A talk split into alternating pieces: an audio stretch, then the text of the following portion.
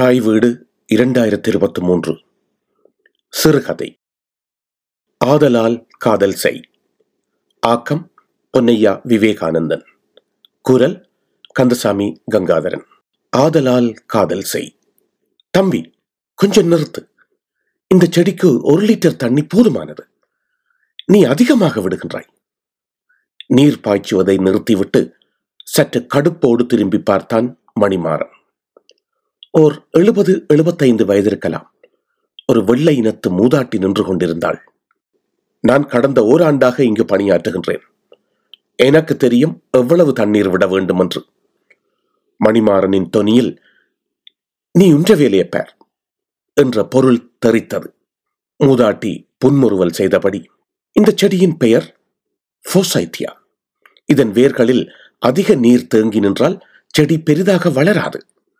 நீர் குறைவாக இருந்தால் நீரை தேடி வேர்கள் நீழ்ச்சி அடையும். வேர்கள் கீழே நீண்டு சென்றால் மேலே செடியும் வளரும்.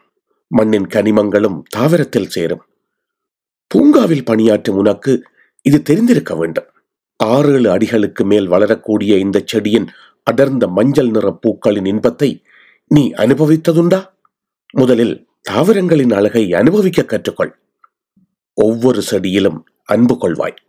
மூதாட்டியின் குரலில் சிறு கண்டிப்பு வெளிப்பட்டது. இப்படி ஒரு பதிலை மணிமாறன் எதிர்பார்க்கவில்லை. அதற்கு பதில் சொல்லும் மொழியும் அவனிடம் இருக்கவில்லை. மூதாட்டியும் அவனிடமிருந்து எதையும் எதிர்பார்த்ததாக தெரியவில்லை. தன் பாட்டில் மீண்டும் நடக்கத் தொடங்கினார். ஆனால் மணிமாறனின் பார்வை மூதாட்டியையே பின்தொடர்ந்தது.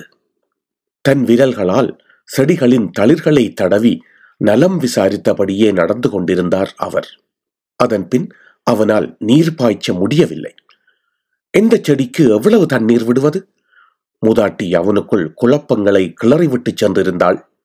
தாவரங்கள் பற்றி அறியாமல் பணத்துக்காக வேலைக்கு சேர்ந்தது எத்துணை தவறு? இனியேனும் தாவரங்களை பற்றி கற்றறிய வேண்டும் என முடிவெடுத்துக் கொண்டான். எனினும் கடுந்தொனியில் மூதாட்டியிடம் பேசியது அவனை உறுத்தியது. அதற்கு பிறகு அவன் நினைவுகளில் அந்த மூதாட்டி வந்து செல்வதை அவனால் தடுக்க முடியவில்லை. இது மணிமாறனுக்கு கிடைத்த ஒரு பருவகால பணி. இரண்டு ஆண்டுகளுக்கு முன்புதான் இந்த பணியில் இணைந்திருந்தான். தொடக்கத்தில் பெரும் ஈடுபாடு இல்லை எனினும் பின்னாளில் செடிகளோடானதொரு நெருக்கம் அவனுக்குள் ஏற்பட்டிருந்தது. ஒவ்வொரு ஆண்டும் ஏப்ரல் முதல் அக்டோபர் வரை இந்த பணி இருக்கும். இடையே ஓரிரு வாரங்கள் கடந்திருக்கும். மணிமாறன் பூங்காவின் புற்றறைகளில் மேல் விழுந்து கிடந்த இலைகளையும் சிறு கஞ்சல்களையும் துப்பரவு செய்து கொண்டிருந்தான். பூங்காவுக்கு வந்தோர் பலர் ஆங்காங்கே இருந்த இருக்கைகளில் காணப்பட்டனர். சிறுவர்கள் சிலர் புற்றறைகளில் விளையாடிக் கொண்டிருந்தனர். அவன் பார்வையில் ஏதோ தட்டுப்பட சட்டென நிமிர்ந்து ஓர் இருக்கையை பார்த்தான். அவர்தான் அதே மூதாட்டிதான். ஓர் இருக்கையில் அமர்ந்தபடி நூலொன்றை வாசித்துக் கொண்டிருந்தார். இடையே எப்போதேனும் ஒரு நாள் அந்த மூதாட்டியை காண கிடைத்தால் மன்னிப்பு கேட்க வேண்டும் என நினைத்திருந்தான். அதற்கு இதுதான் நேரம். மூதாட்டியை நோக்கி நடந்தான். அவருக்கு ஒரு புறத்தில் அவருடைய கைப்பையும் மறுபுறத்தில் காலணிகளும் வைக்கப்பட்டிருந்தன. அருகே சென்றவன் அம்மா என்றான். நூலின் எழுத்துகளுக்குள் புதைந்திருந்த அவரை இவ்வுலகுக்கு அழைத்து வர மற்றும் ஒரு முறை சற்று அழுத்தமாக அம்மா என்று அழைக்க வேண்டியிருந்தது. நிமிர்ந்தவர் மணிமாறனை பார்த்து நான் இந்த இடத்தை விட்டு அகல வேண்டுமா? என்றார் இல்லை இல்லை நான் உங்களிடம் மன்னிப்பு கேட்க வேண்டும். நீ யாரப்பா? உனக்கு நான் யாரப்பா? நான் ஏன் உன்னை மன்னிக்க வேண்டும்? மூதாட்டி மாறனை முற்றிலுமாக மறந்து விட்டிருந்தார். மாறன் பணிவோடு நடந்தவற்றை கூறினான். மூதாட்டி முன்வரிசை பற்கள் சிறிதளவில் தெரியும்படியாக முறுவலித்தார். நீ உன் பணியை செய்து கொண்டிருந்தாய். நான் உன் தவறை உனக்கு உணர்த்தி என் கடமையை செய்தேன். இருவரும் அந்த ஒரு புள்ளியில் சந்தித்துக் கொண்டோம். அவ்வளவுதான். இதில் நீ மன்னிப்பு கோருவதற்கும் நான் அதை வழங்குவதற்குமான இடங்கள் இல்லையே? என்றவர் மேலே அண்ணாந்து உயர்ந்து ஓங்கி இருந்த மரமொன்றை பார்த்தார். பிறகு மாறன் பக்கம் திரும்பிய அவர் என்றாலும் உன் பண்பு எனக்கு பிடித்திருக்கின்றது. உனக்கு நேரம் இருந்தால் உன்னோடு கொஞ்சம் பேசலாமா? என்றார்.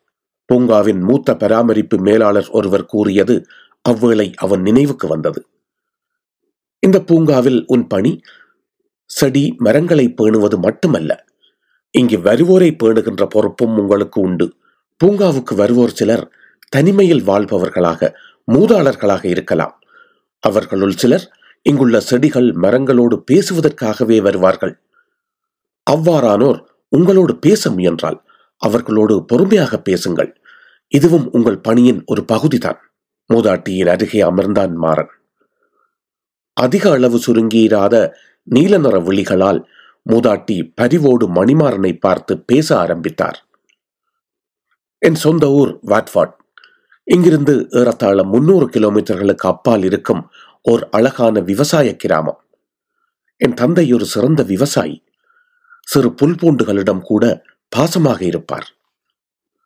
அதே பாசம் உங்களிடம் இருக்கிறது என நினைக்கிறேன்? இல்லை. நிச்சயமாக இல்லை. பயிர்களை தாக்க வரும் பூச்சி புழுக்களுக்கும் அவர் உணவளிப்பார். அதோ பார் அந்த செடி மீது ஒரு சிறு வண்டு அமர்கின்றதே. அதன் பெயர் தெரியுமா? ஜப்பனீஸ் பீட்டில் தளிர் அரும்புகள் இலைகள் என தின்று தீர்க்கும் இதை மன்னிக்கும் மனப்பக்குவம். எனக்கு இல்லை. அந்த அழகான கிராமத்திலிருந்து ஏன் இங்கு வந்தீர்கள்? காதல். அந்த கிராமத்திலேயே என் காதலனும் இருந்தான். James Henris.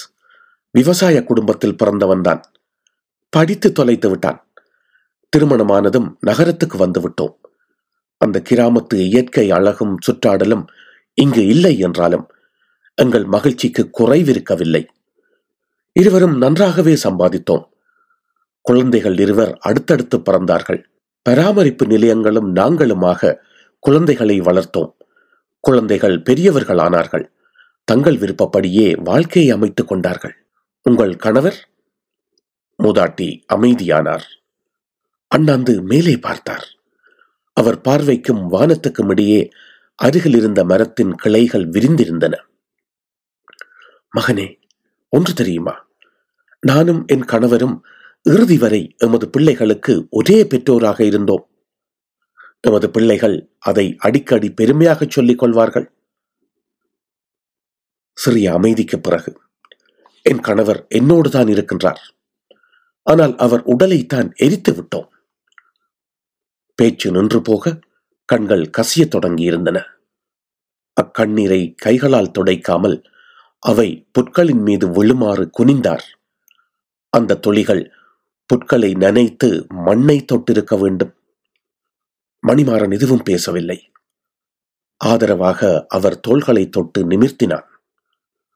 அந்த தொடுகை மூதாட்டிக்கு ஆறுதலாக இருந்திருக்க வேண்டும். அவர் ஆசுவாசமாக வெளியேற்றிய மூச்சுக்காற்று அதை உணர்த்தியது.